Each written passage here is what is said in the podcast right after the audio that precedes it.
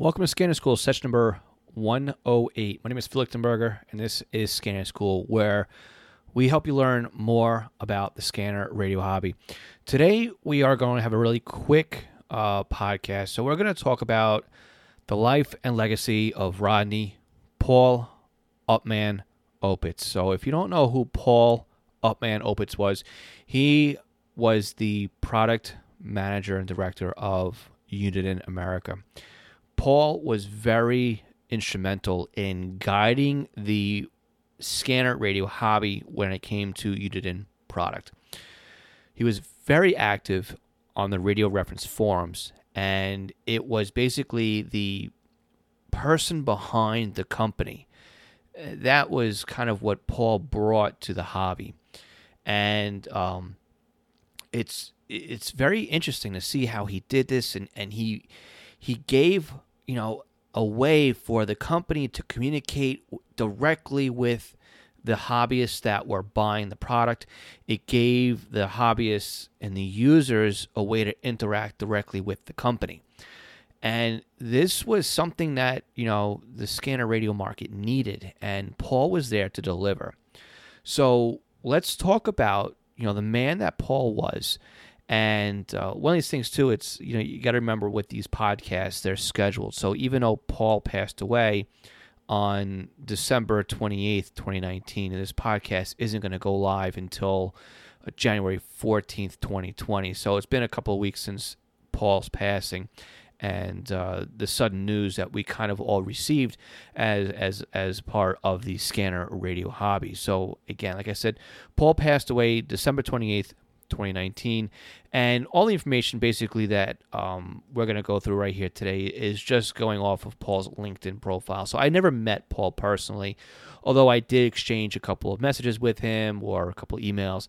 Um, I remember Paul being on board when I did my SDS 100 video of the live unboxing. He showed up. So it was always cool to see that he was interested in what was going on here. But um, you know what what he did for for the hobby is is was really remarkable. So let's take a look at the legacy and the history of of Paul Opitz, and let's look at you know how he got started with being where he ended up. You know, as as his final role in in the market. So Paul, I mean, besides previous jobs, you know, the the earliest record that he has in his LinkedIn profile that kind of relates to the scanner radio market. Uh, started back in March of 1981, where he spent four years working for Radio Shack as the product support representative down in the Dallas Fort Worth of Texas area. Uh, from there, he graduated up to a technical specialist, where he spent some time from June 1985 to June 1987. June 1986 to June 1987, where he spent basically a year working as a group manager.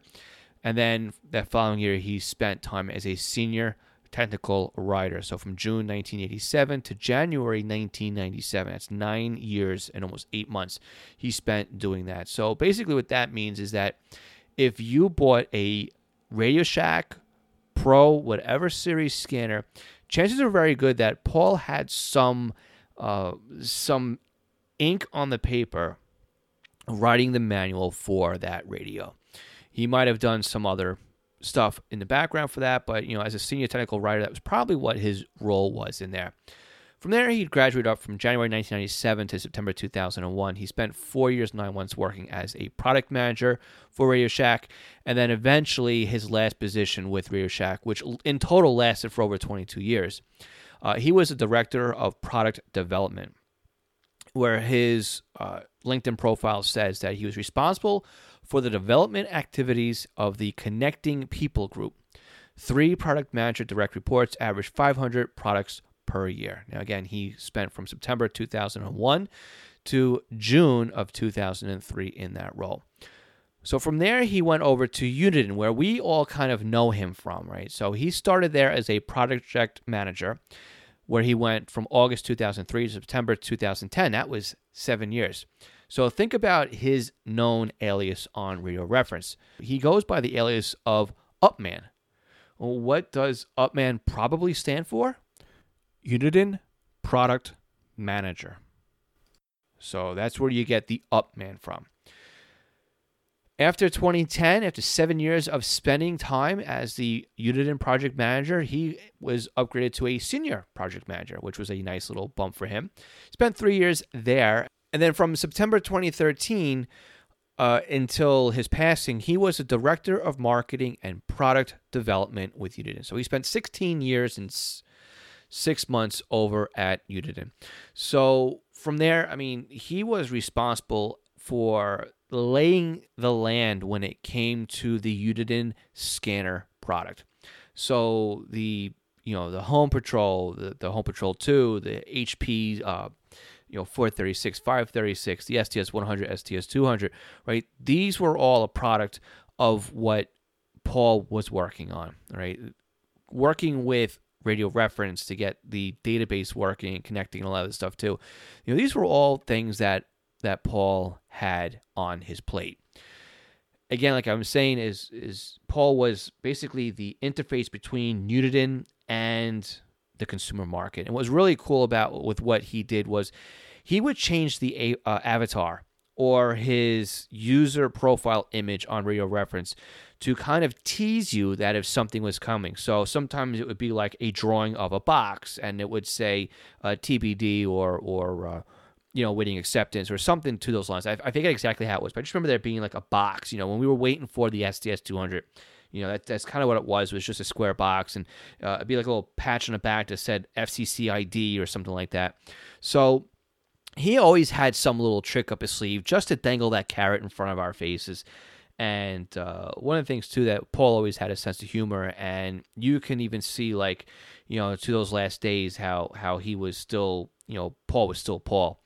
So Paul getting sick, uh, he passed away of, of uh, losing a battle with cancer, and it was a battle that he fought publicly, and it was quite some time that he was ill with it. So he started his own blog, which I would frequent regularly just to keep tabs of what was going on with Paul, because um, you know, as somebody in the hobby, it was just nice to see that he was updating and keeping everybody informed.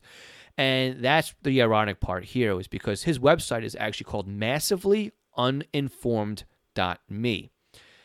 He started the blog, it was basically the throat blog back in September 12th, 2017, where he started talking about how he was having pain in his throat and how that quickly escalated into him having a, a tumor and how it was growing and how they were going to proceed as far as treatment and everything else. And it goes to the stories on how he lost his voice and then how things spread and how unfortunately, you know, the cancer took over his body. The thing though that's really um, you know, a little bit un- un- unnerving, I guess, now looking back to it, it was his last entry. His last entry was December 13th, 2019.